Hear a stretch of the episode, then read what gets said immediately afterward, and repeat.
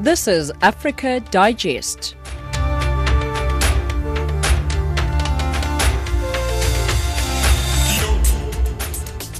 Seventeen hundred hours Central African Time. Good afternoon and welcome to Africa Digest. It is a Tuesday. Hope that you're having yourself a good day so far. You're listening to Channel Africa, giving you news from an African perspective. We're broadcasting to you from our studios in Johannesburg, South Africa, and we're available online on www.channelafrica.co.za. My name is Samora Mangesi in studio with Onlen Sinsi, Tracy Boomgarda, and Neto Chimani. Some top stories on Africa Digest at this hour. The South African government says to assist the Congolese by sharing agricultural uh, expertise. Rwandan security forces say they have killed 19 suspected terrorists following an attack that left 14 dead near a famous mountain gorilla sanctuary. In economics, Zimbabwe's government urged to consider revising the tax free threshold on incomes. And lastly, in sport, eight teams to participate in the 2019 COSAFA Men's Under 17 Championship. But right now, let's cross on over to the news desk with Onelin Sinsi as she has your latest news bulletin. SABC News, independent and impartial. From an African perspective. Thank you, Samora. A Mozambique poll observer has been shot dead in a ruling party stronghold, the latest killing in the run up to next week's elections. Gunmen fired several shots in at Anastasio Matavere, head of a local election observation mission, as he was driving away from a workshop in the capital of the southeastern Gaza province. The attackers were involved in a car accident as they fled the scene. One died in the crash, another taken to hospital, and a third was arrested. Mozambique is trying to shake off the legacy of decades of unrest after the completion of a historic treaty in August between the government and former rebel group Renamo, now the main opposition party. President Filipe Nyusi is vying for a second term against Renamo's Ossufo Momade and two other candidates in the elections on Tuesday next week. Police and immigration authorities in Mozambique say 42 detained Malawian migrants had been assured of jobs in South Africa. The illegal migrants were found in a container truck heading to South Africa. Police say they had been traveling in the truck for three days before being intercepted. Former South African President Jacob Zuma's son, Duduzane Zuma, has told the Commission of Inquiry into State Capture that he will be taking legal action in relation to his arrest last year on corruption charges. The former President Jacob Zuma's son says the charges related to an alleged meeting he had arranged with former Deputy Finance Minister Mcebisi Jonas and a Gupta brother. Zuma concluded his testimony at the commission in Parktown, Johannesburg. He says he feels aggrieved by his arrest in connection with the alleged role he played in trying to bribe Jonas. He says he does not want the public to perceive him as a corrupt individual. On the perception front, that is purely on the court of public opinion, which is driven by a narrative that stems from media reports and allegations from wherever they come from. I'm looked at as a criminal, I'm looked at as this face of corruption, this guy that's plundered trillions out of this country, which is not the case, by the way. So I'd just like to, to say to the public out there, I'm not corrupt. I'm not taking any money from anybody. I never have, and I never will. Um, how they take it, that's, that's not for me to decide. But I just want to make that clear. So when you see me walking around, just know that I, it's, it's not me. Turkey's military has launched an offensive in Hasake in northeastern Syria near the country's border with Iraq. The United States began pulling troops back from the northeastern Syrian border yesterday, effectively giving Turkey a green light to move into the area. The Kurdish led Syrian Democratic Forces have spent years expanding its control across northern and eastern Syria, helped by the US led coalition against ISIS. Lastly, the World Health Organization says more than a million people are living with visual impairments because they don't get the care they need for very treatable conditions. The UN agency says the increasing number of people are experiencing eye problems and losing their sight globally, particularly in low and middle income countries. The BBC's Juliet Mazumba. Inflation, an increasing number of people living with diabetes, spending too much time indoors looking at screens, and a lack of access to decent eye care. These are some of the key reasons behind the rise in people suffering with sight problems around the world. Over 2 billion people have vision impairments or are blind, but around half of those cases could have been prevented or haven't been addressed yet. The UN agency says governments need to better integrate eye care into their national health services and make affordable treatment available to everyone. Channel African News, I am Onelin Sinsi. SABC News, independent and impartial. From an African perspective. The South African government says it's ready to assist the Democratic Republic of Congo's people by sharing some experiences more in the agricultural sector. The statement has come after a meeting between South Africa's uh, ambassador in Kinshasa and the Congolese Minister of National Economy about creating jobs and diversifying the DRC economy. Jean Nolbamweze reports from Kinshasa.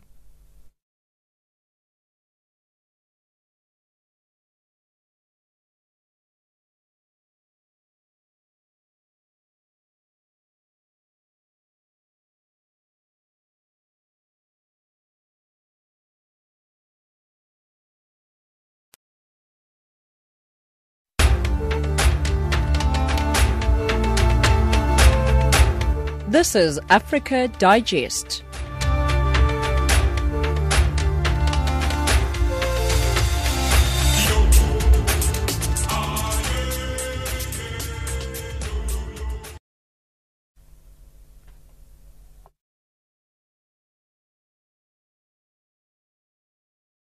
The meeting between the Democratic Republic of Congo's Minister of National Economy, Jean-Lucien Bussa, and South Africa's Ambassador here, Abel Shilubane, was held on Monday at the Minister's office here in Kinshasa.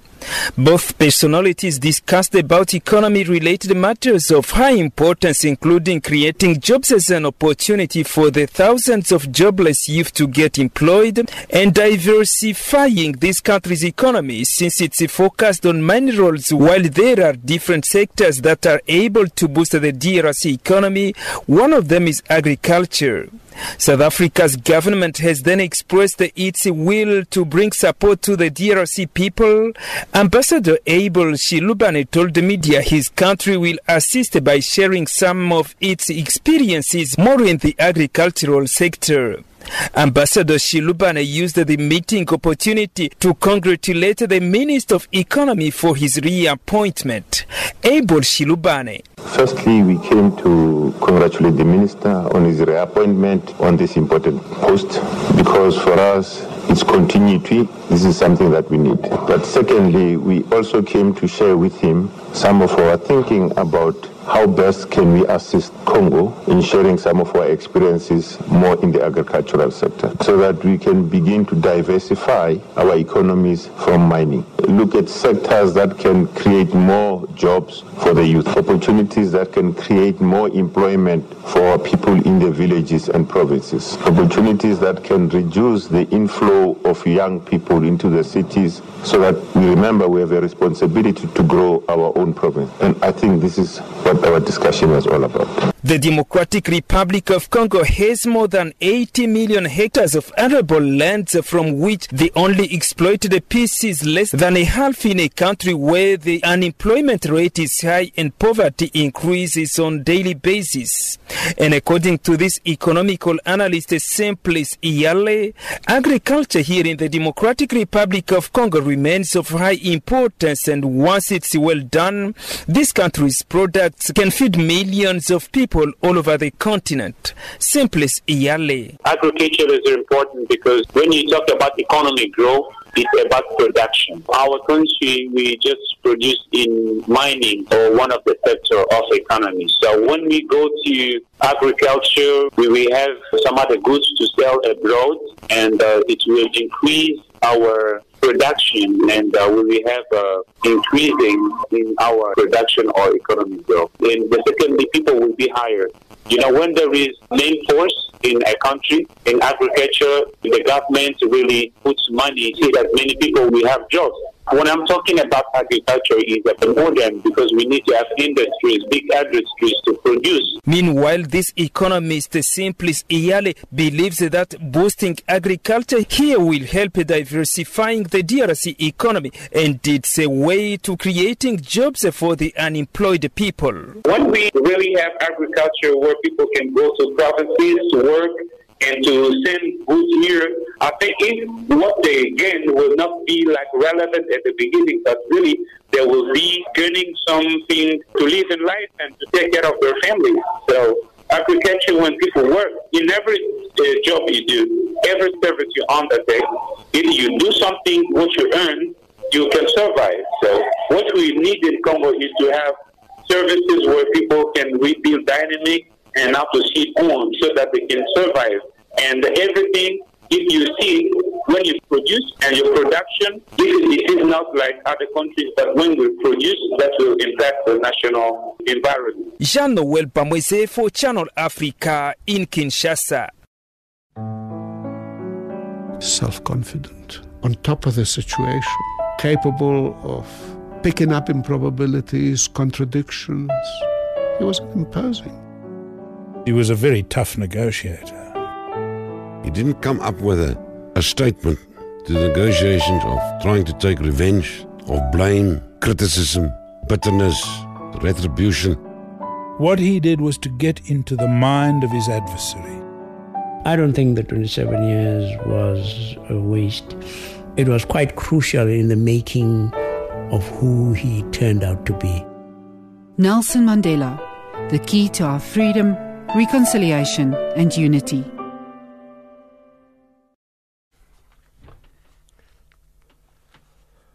Rwandan security forces say they have killed 19 suspected terrorists blamed for a weekend attack that left 14 dead near the Volcanoes National Park, famous for its mountain gorilla sanctuary. Among those were murdered include uh, ordinary residents who were found in their homes and attacked with knives, machetes, and stones. Dozens of rebel, rebel groups are active in mineral rich eastern DRC and uh, the Rwandan district of Musanze, near the border with the DRC, has been attacked repeatedly in the past. To discuss this further, we're joined on the line by Silvanus Karemera, our correspondent in Rwanda. Silvanus, thank you very much for joining us. Thank you. Now, who are the suspected terrorists that uh, Rwandan security forces say they have killed, and how many of them have been arrested so far? Well, the as the record put it up, um, these are uh, the attackers are suspected to be the members of the FDLR. This is a terrorist group, uh, as has been referred to by the government or the armed forces in the in the eastern part of the DRC that has always been attacking Rwanda uh, in, in, its western and uh, northern part of it. And uh, yeah, the attack uh, occurred in the Kinigi sector, as, as you said, uh, in the in, in Musanze province uh, in the wee hours of of, of Saturday and, and and and Sunday, and the police has just confirmed, in fact, to confirm yesterday that 19 of them has been killed following the launch of strategic searching for them in the jungles of the Virunga National Park. And uh, five of them have been arrested. Um, one of them confirming that uh, they are the members of the FDLR, and they were sent by, uh, as he put it, uh, by their bosses in the eastern part of the DRC to attack Rwanda and finally um, overthrow the government. But uh, as we speak, uh, most of them have been killed and others have been uh, arrested. I don't know why they exactly they are being detained, but uh, uh, we we spoke to them actually in the in the eastern part of, of, of in the northern part of Rwanda, and they confirmed they are coming from uh, this terrorist group. But one of them, who is actually making the story, um, is a university graduate from Rwanda, graduated in in 2016 and later crossing over to Uganda for master's degree. And uh, he confirms that he met some people there who actually told him that they are going to be hiring him uh, in the DRC, in the mines of the eastern part of the DRC.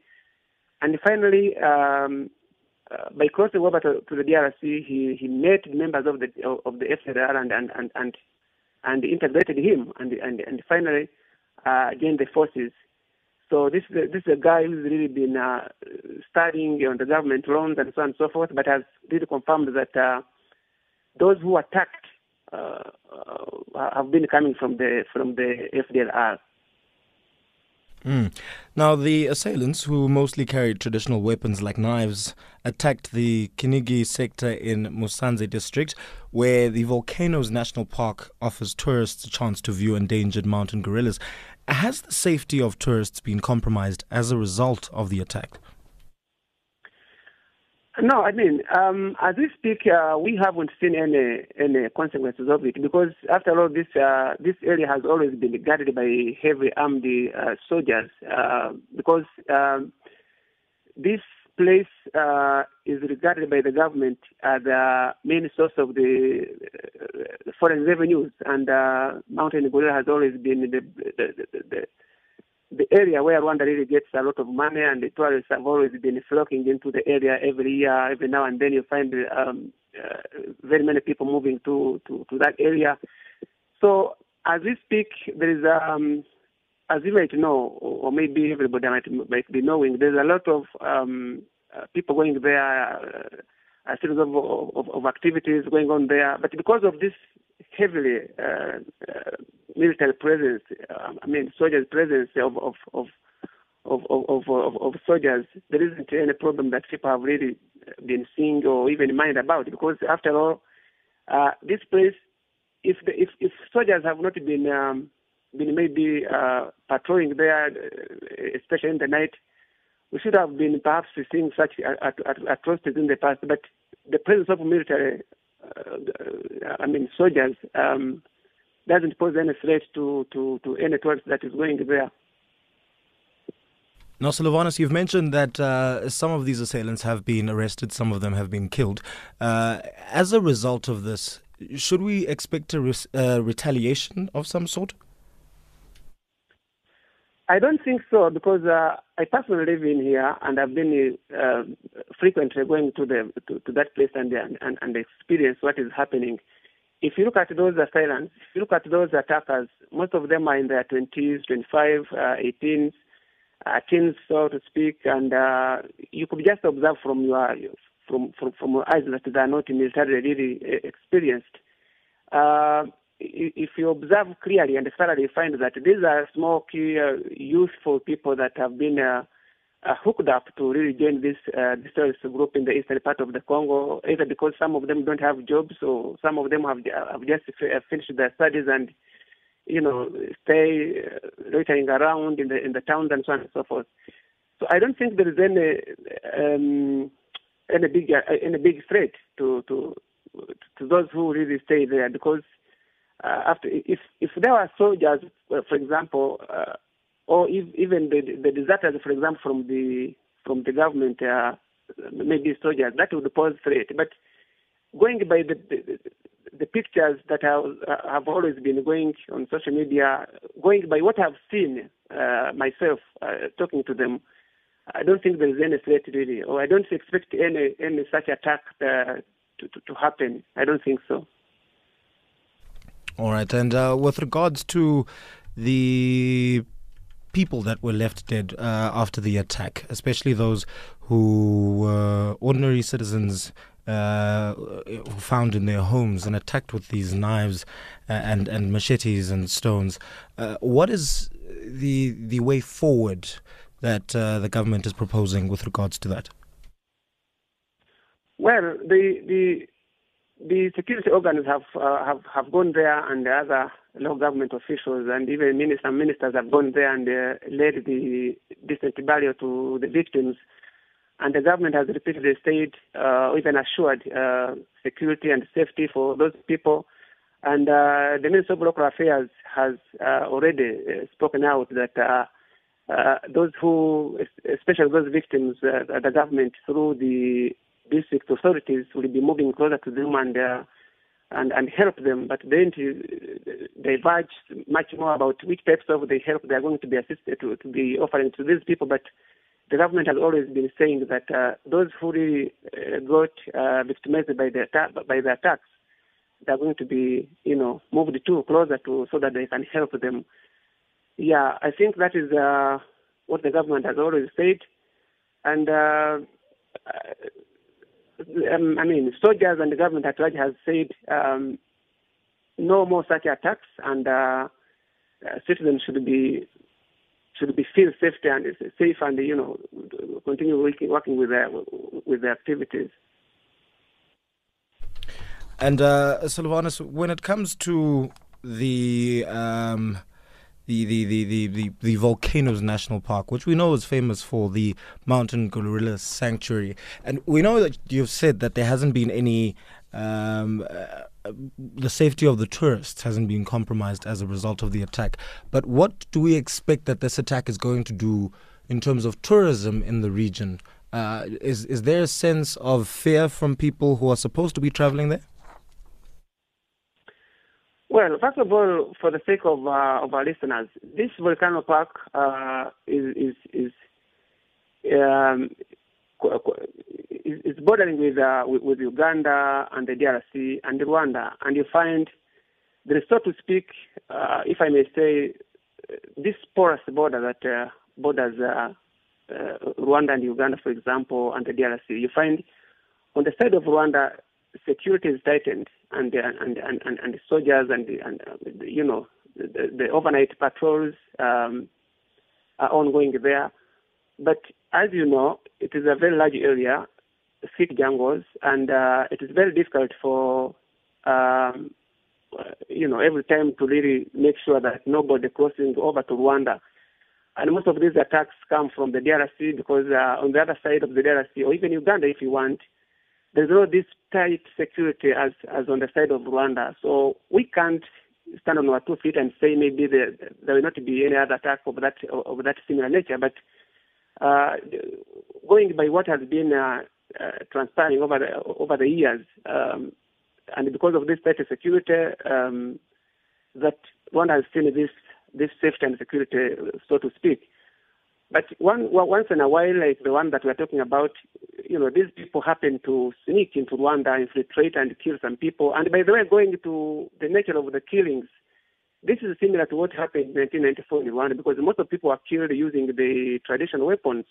And the reason why they use these traditional weapons, they want to maybe cause chaos and you know people to scream and let you know soldiers who are who are nearby uh, get alerted to what is taking place.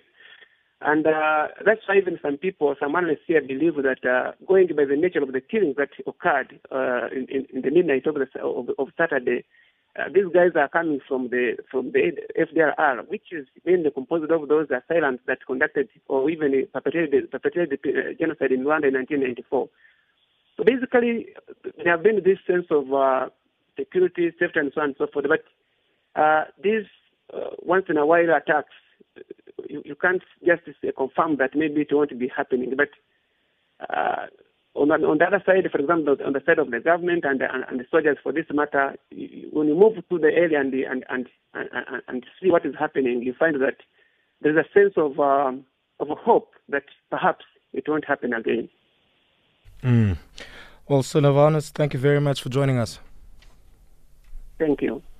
And that was uh, Silvanus Karemera, our Rwandan correspondent on the line from the capital in Kigali. The time is now 17:23 Central African Time.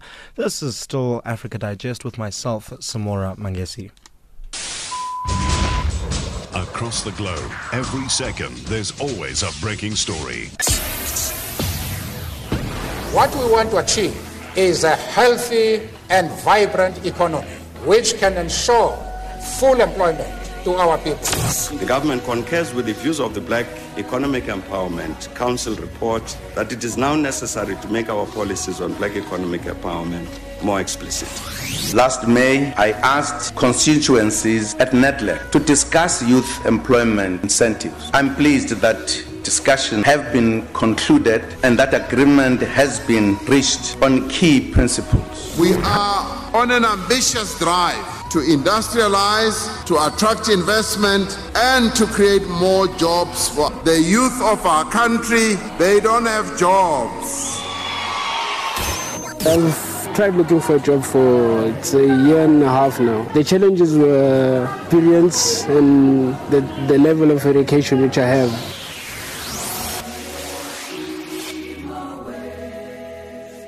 Channel Africa. Government officials and South African education leaders and influencers will gather next week, Tuesday, in Johannesburg for the launch of the Catalyst Community, a platform that connects global education leaders with like minded peers committed to taking action for change and the improvement in education. The global education sector has many challenges, and leaders often find themselves uh, operating in uh, silos. Uh, therefore, the platform helps change agents to take action together and drive meaningful transformation in education. Working together to achieve this mission is the Harvard Institute for Learning and Teaching and partners. For more on this initiative, here's Candice Duprier, Chief Marketing Officer for Fibotech. It's an online community that specifically supports leaders in solving challenges. And that's really where it all started. Founding partners who are the likes of Smart Technologies, Harvard Institute for Teaching and Learning, Conrad Foundation, and a couple of, of key professors, uh, namely Professor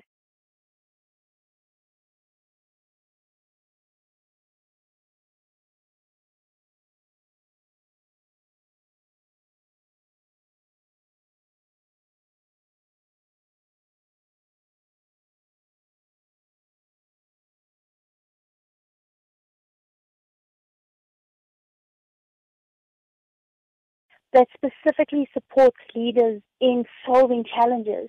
And that's really where it all started. Founding partners who are the likes of Smart Technologies, Harvard Institute for Teaching and Learning, Conrad Foundation, and a couple of, of key professors um, namely Professor Stephen Heppell. They looked at this and, and obviously they've been key um, change agents within education globally for a number of years. And um, they looked at this and thought, you know what? Leadership in general is a very scary place and it's a very lonely place. So what better platform to give a leader than, than something like Catalyst? Now, Candice, explain to us how exactly will this platform work? I mean, I'm trying to understand what exactly will it entail. Does it mean that education experts will be able to pose questions online on certain challenges that they face um, within the education system and hopefully get responses from their peers around the globe in terms of how to go about addressing a certain education challenge?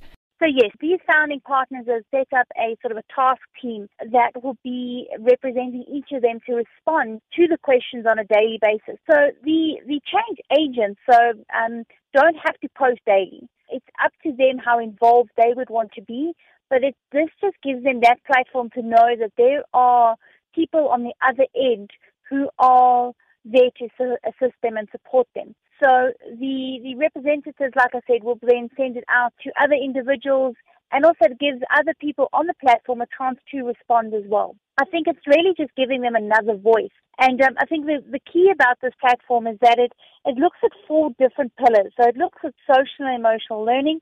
So if we think about the stabbings that are going on at the moment in the Gauteng schools, this would be a place where we could go and post and say, you know, what do we do about this? We're talking about the social emotional learning, you know, we talk about giving kids the, the skills for future. What do they need for the future? They need computational thinking, collaboration. But if we have a look at what's happening in our schools, in fact, we need to take a step back as well and say, right, as much as preparing them for the future, how do we get them back to basic skills? And this is also a platform that allows for that. So we look at social emotional learning. We look at immersive learning environments. So if we're building new schools or refurbishing old ones, how do we ensure that this is an environment that supports learning for the future? When we have a look at EdTech outcomes, how do we adopt technology that is positioned around outcomes? And then lastly, we look at student equity. So pedagogy, you know, our curriculum. How do we engage around that? So there's different pillars. And like I said, there, there's a number of polls already running on there. And the, a couple of the professors that are on board with this have put, put some of their research on there and um, hasn't launched yet. It launches tomorrow in Sydney. We actually have a, a event in Johannesburg on Tuesday next week. So there's an opportunity for change agents around the country to join us there as well. And this is again where we will be posting questions that are taking place in our in our country. Posting questions and, and discussing them in workshops. Now, speaking of the South African context, can you elaborate on some of the big education issues that have been identified as areas that need to be addressed urgently and what sort of action is needed really? You've mentioned a few. Can you expand on that?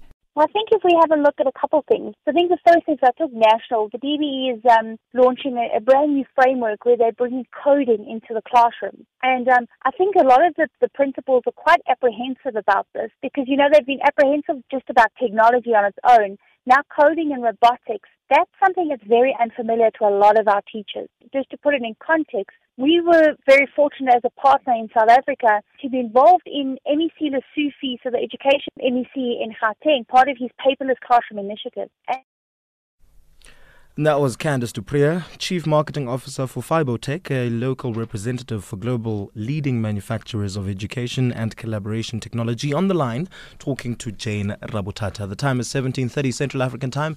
Let's uh, get a quick update from Olele Nsinsi in your news headlines. SABC News, independent and impartial. From an African perspective.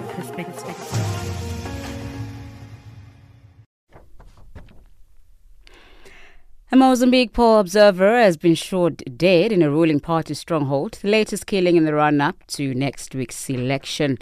Police and immigration authorities in Mozambique say 42 detained Malawian migrants had been assured of jobs in South Africa. And the World Health Organization says more than a million people are living with visual impairment because they don't get the care they need for very treatable conditions. Channel Africa News, I'm Onelin Zinzi. Follow Channel Africa on these social media platforms on Facebook, Channel Africa 1, on Twitter, at Channel Africa 1 and YouTube on Channel Africa Radio. Our website www.channelafrica.co.za. Channel Africa from an African perspective.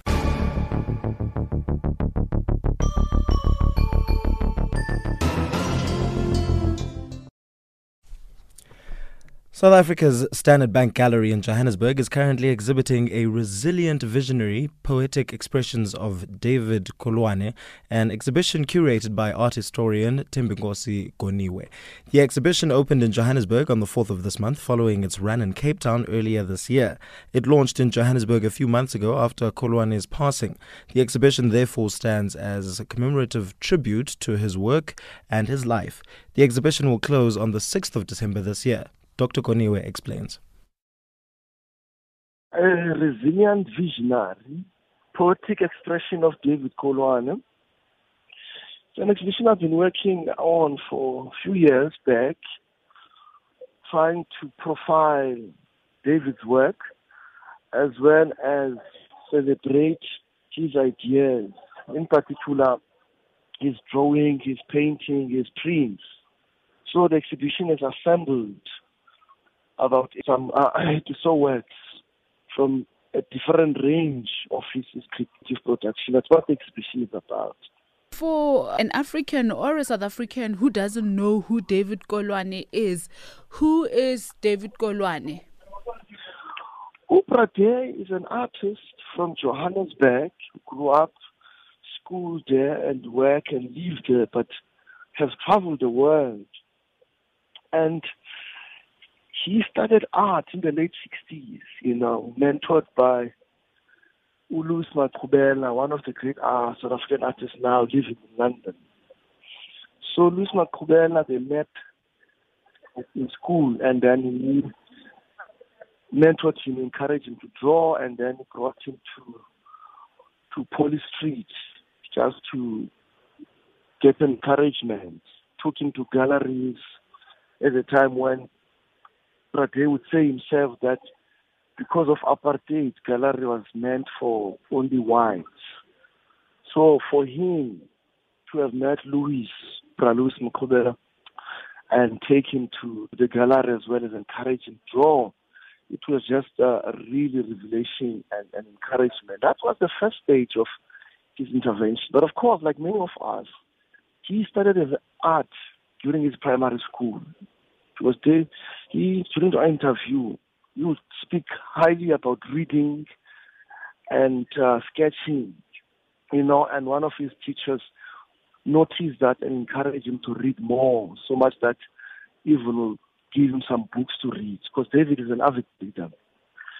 And then when Lewis was heading to London in the 70s, he introduced him to the late Bill Ainslie, also one of the great painters in South Africa. Bill Ainslie was then in Johannesburg running uh, a studio in his house where different artists, including William Kentridge, Dumile Feni, and many others of different race, even gender, will come at Bill Ainslie and work, and some will get lessons. And David joined the Bill Ainslie, we call it now Academy, as a, as a student.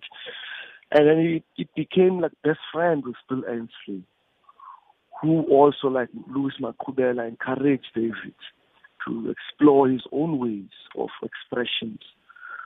And and that this is the 70s.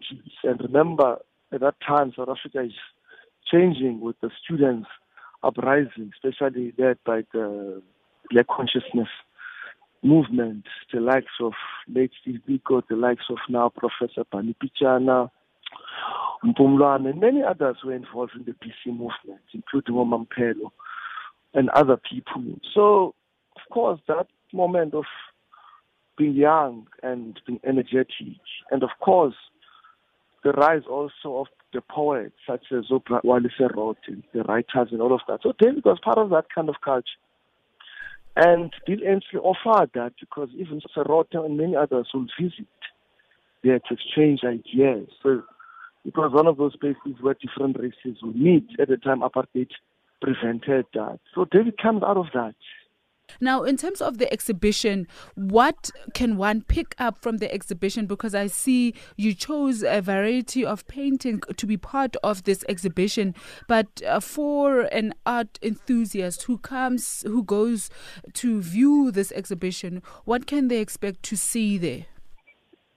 So, to answer your question, what you get in that exhibition is a range of a work. One series is what we call it uh, assemblage, assemblage, which is more like a collage, recycled material. Sometimes they operate as relief sculptures. So that's one series where you will take bicycle, old bicycle uh, wheels, combine it with old saxophone, with wood to create these so-called compelling images that they speak of the everyday material. And that was Dr. Thembinkosi Goniwe, renowned South African art historian, on the line talking to Tuto Ngubeni. Now, October is Transport Month in South Africa, and during this month, the country's Department of Transport and its entities showcase transport infrastructure services in aviation, maritime, public transport, and roads. This month will also be used to further advance the country's road safety initiatives while also creating awareness of the economic benefits of the sector. Here to talk to us a little bit more, joining us on the line is a spokesperson at South Africa's Transport Department, Ayanda Allie Paine. Ms. Allie Paine, thank you very much for joining us. Thank you very much for having me. A very good afternoon to yourself and to your listeners. First of all, I have not had the opportunity to congratulate you on the appointment. So, congratulations, and uh, we see the work that you're doing out there. Um, uh, very kind of you. Thank you so much. Thank you. Now, Ayanda, tell us what is the key focus of this year's Transport Month? I think your intro sort of captured the essence of what we're trying to do in Transport Month. You did an excellent job. Wide and varied transport is. We think transport, and oftentimes we just think of the cars that are zooming past me as we speak. But there's so many things. There's uh, the public transport component, that's the rail as well. There's aviation, there's maritime you know, the, the latter two, we're working really hard to transform the sector there. We're working very hard to make sure public transport is efficient, it's effective, and of course that it's of how much it costs and it's safe. So those are some of the aspects that we'll be looking into when we focus on transport and highlighting some of the infrastructure development that we uh, look into as transport as well. Now, when working in an administration like the, pub, uh, the, the the Department of Transport, you are essentially inheriting um, problems from a, a, different administration. Uh, how do you plan on dealing with the challenges of the inefficiencies of the public transport that you have inherited um, from the previous administration? Look, the previous administration tried as much as humanly possible, I believe, to advance the cause of transport. There's some excellent work that they have done. There's some noteworthy contributions that uh, they have uh, made to the transport sector. And we must applaud them for that. Um, but, uh, you know, some of the issues that persist uh, are inherited from previous administrations, and not just this past one as well. Mm-hmm. How we deal with road safety and the cost is something that's not new. You know, it's been there as old as times, I might say, as, uh, soon as we had vehicles, I suppose, in South Africa. So the issue of the carnage is nothing new. The issue that people are talking about, uh, maybe uh, the taxi sector and how that uh, we've uh, taken from the previous administration and are trying to uh, revise now and move forward with the issue of rail and uh, the lack of safety, uh, the poor infrastructure, uh, in terms of broken windows, the carriage those seats, etc. Those are issues that I know that uh, we have inherited and work has begun, and we're going to try and expedite, expedite it. You'll know the sixth administration is not only known for Thuma Mina, but uh, we've also adopted the ethos of Khawuleza, where we're saying we don't just want to be sent, but mm. we want to mm. go quickly and we want to deliver as fast as we possibly can. awuseso spokesperson our awusekho diplomatic hey but it's very true. And I understand, you know, it's easy to blame and say, oh, you know, yes. we've got all these problems. Here's the person to blame. But it's a multiple um, component. I mean, take road safety, for example. It's easy to say governments must do more. You know, traffic officers take bribes. And we need to tighten up the laws when it comes to road safety. But equally, you and I have a role to play, right? The social compact comes to the party. We must make sure that we don't drink and drive, that we don't exceed the speed limits, that we don't uh, exit drive, that we mm. are respectful of other road users. So that's why I'm saying, you know, you can't really point a finger at one person in the in this uh, chain. You know, all stakeholders must have their hands on deck. That is very true. Now, Ayanda, when it comes to the maritime and aviation transport industries, what are the key focuses there? Transformation, transformation, transformation. You know, there are so many opportunities that are in maritime. Uh, the minister recently came back from Colombia uh, for the International Maritime Organization. And uh, you looked at a number of job creation components that are there, from the ports to shipbuilding uh, to having seafarers out and about, where so many South Africans are actually locked out of that uh, economic opportunity for a number of reasons. Aviation as well. The minister just came back from Canada, where South Africa is making great strides when it comes to aviation. But when we see um, the makeup of the industry, we're still seeing that um, brown or black faces are just in the cabin crew, but mm-hmm. where the means of production are, we are scarce, few and far between women in particular. So those are some of the issues that we want to look into. The minister is really passionate about unlocking the economic opportunities in aviation and in maritime as it pertains to the majority of South Africans. And how are we going to ensure that these programs run for a, a long term and not just you know something that is just um, for this month? Wonderful. Now, what you'll know, and I'm going to bring in case study or as an example. Sure. The minister uh, is well aware of the fact that we're great at making plans. When we came into this uh, particular department as a sixth administration, we found that people already knew what was wrong. People already knew uh, what some of the challenges were, but perhaps they needed a, a fresh perspective just to, to expedite uh, the, the implementation. And so we're finding that with these initiatives that we have, they're already underway. They're already pointed in the right direction. All we need to do is sort of put in that extra energy of uh, Mr. Razzmatazz, Mr. Fix It, mm. as we would know him now, but also put in plans for monitoring and evaluation so that it is not just a once um, in a in a lifetime opportunity and with the cameras and the glare of the media no longer focused on transport things dissipate. So we have put tight measures in place to make sure that there is weekly monitoring and evaluation insofar as I said in the war room, there are daily reports on how things are going, and they started way before Transport Month. So the same thing, when the minister addressed women in aviation not too long ago, he said to them, I don't just want us to be a talk shop and then we talk about it, we have tea and we go home. I want some measurable deliverables, dates and times, things that you can commit to so that this time next year we can measure you against what you have promised. So I think uh, monitoring and evaluation is quite key, uh, and there's a lot of uh, energy to make sure that people. Now, uh, Ayanda, very quickly, we have about 30 seconds before we need to go to our business news. I just want to know uh, coming up is the festive season. How urgent is the issue of reducing road carnages? You know, when it comes to that, we've done a number of things. Number one, we've revived the Arrive Alive campaign. We've given it new life, new energy, new mm-hmm. logo, a new mandate to make sure that it, you know it expedites again. Like I said, the results that we want to see, which is the decreased road fatalities. Number two, the AARTO bill is in place. We've seen uh, um, uh, the launch of it in uh, several places in Gauteng as a pilot. We've learned where we went right and where we can improve, and we're looking forward to it being rolled out next year. But also visibility. Minister looking into whether or not we can get the road 24 hours a day. He's in consultation with the, the labor unions. He's in consultation with the various provinces and the, and the municipalities to make sure that we can try and get more visibility. So all hands are on deck when it comes to that. We are looking forward to reduce uh, fatalities on the road. And you know, if we can even get to none, we, we would ultimately have that as a goal. But however, we are looking forward to the fact that we want to South Africans to partner with us. Transport is not just mm. for the department, it's for all of us to take responsibility over. Ayanda, it's always great talking to you. Thank you very much for joining Thank us. Thank you very much. Thank you. and that is Ayanda Allie Paine, spokesperson at South Africa's Transport Department. But right now, let's cross on over to the money desk. Here's Tracy Boomgard with your economics news.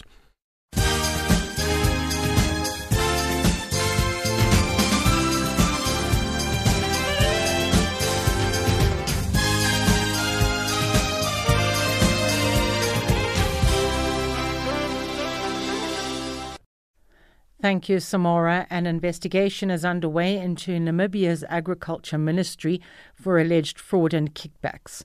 The Anti Corruption Commission has confirmed a case was registered on various allegations pertaining to the purchasing of materials and equipment, including those meant for the foot and mouth operation at the Ministry of Agriculture, Water and Forestry.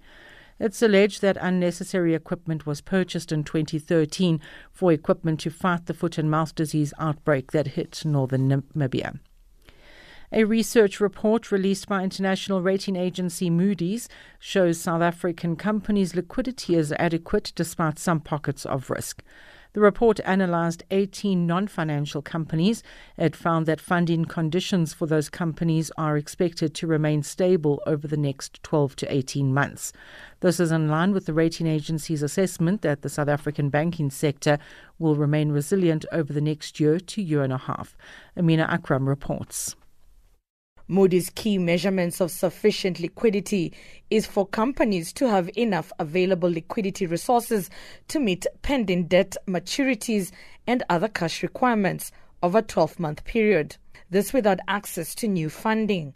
However, the report highlights that cash flows of the real estate investment trusts that Moody rates are under pressure. The report analyzed companies in mining, real estate, chemicals, and telecom sectors.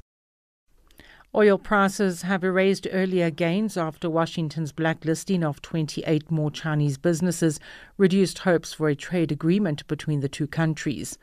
Oil prices were boosted in early trade as unrest in Iraq and Ecuador increased supply concerns.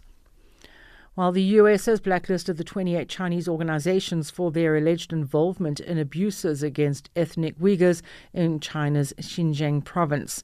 The organizations are now on the so called entity list, which bars them from buying products from U.S. companies without approval from Washington. The 28 targets include both government agencies and technology companies specializing in surveillance equipment. China reacted angrily, dismissing the U.S. allegations as groundless. It is not the first time the U.S. has put Chinese groups under a trade ban.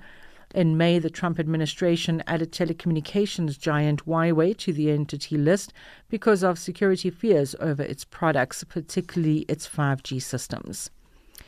United States President Donald Trump's warned of dire consequences for the Turkish economy should Turkey launch an attack on Kurdish fighters across the border. This as Turkey said preparations had been made for a military operation in northeastern Syria. Nombioselo Tango has more. Kurdish forces were key U.S. allies in defeating the Islamic State militant group in Syria. Howitzers are positioned on Turkish side of the border across Syria town of Tel Abyad. U.S. forces withdrew from an area between two towns on Monday. The US dollar is trading at 358.09, Nigerian naira 10.89, Botswana pula at 102.91 Kenyan shilling and at 13.12 Zambian kwacha. In BRICS currencies, one US dollar will cost you 4.05 Brazilian real, 64.62 Russian ruble, 70.51 Indian rupee, 7.14 Chinese yuan, and at 15.02 South African rand. The US dollar is also trading at 81 pence to the British pound and at 91 cents to the euro. Gold is trading at $1,491 and platinum at $878 per ounce. The price of Brent crude oil is $58.65 a barrel. For Channel Africa News, I'm Tracy Bumgard.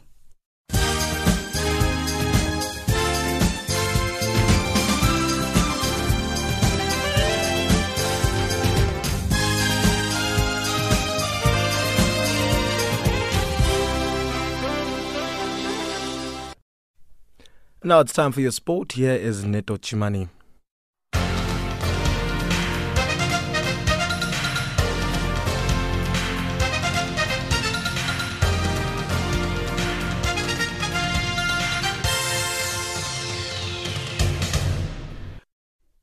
Thank you, Samora, from the Sports Desk. A very good afternoon.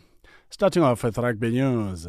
The Springboks have booked their place in the quarterfinals of the 2019 Rugby World Cup when they hammered Canada 66-7 in Kobe today. Scrum half Cobus Reinach bagged three tries within the first 20 minutes of the contest, securing the fastest ever hat-trick in Rugby World Cup history in the process.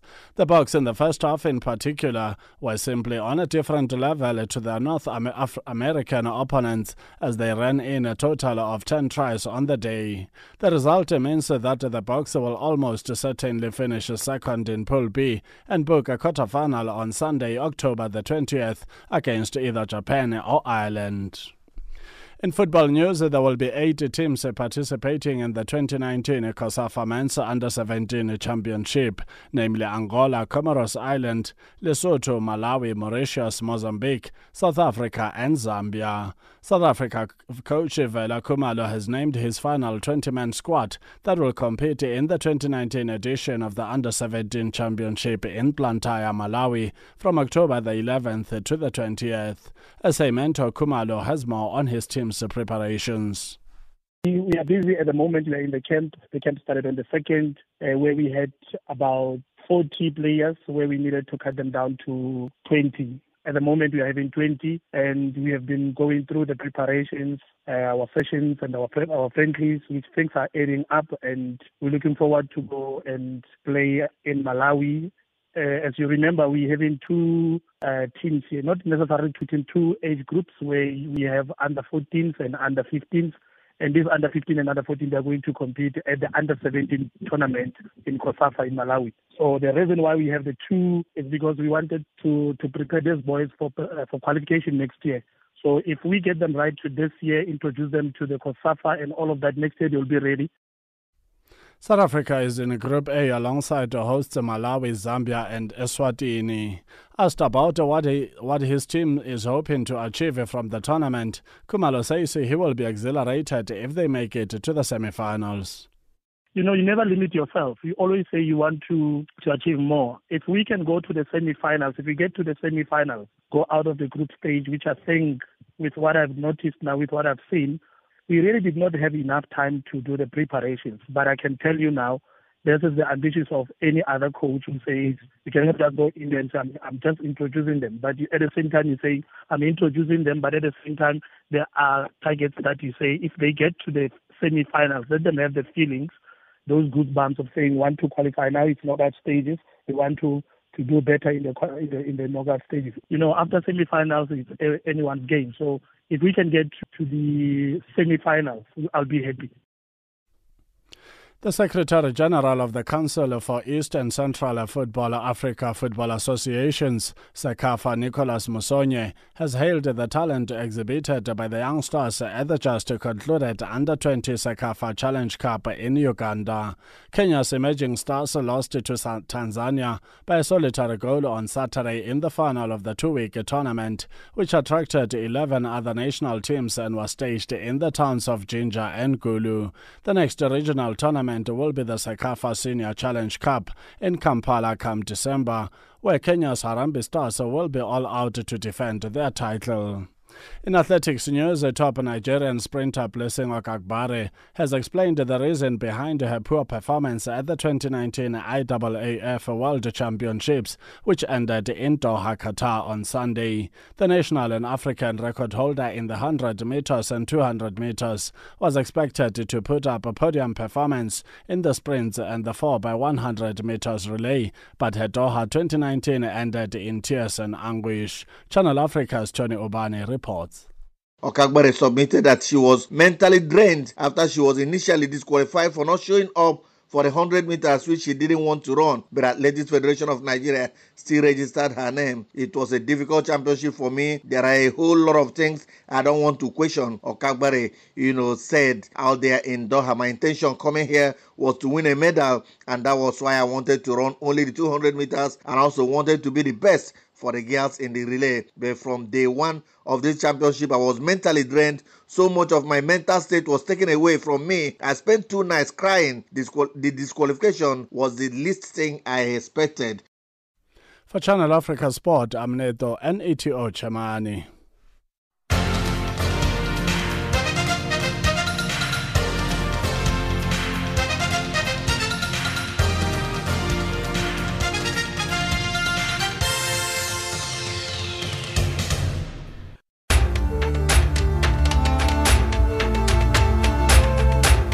This is Africa Digest.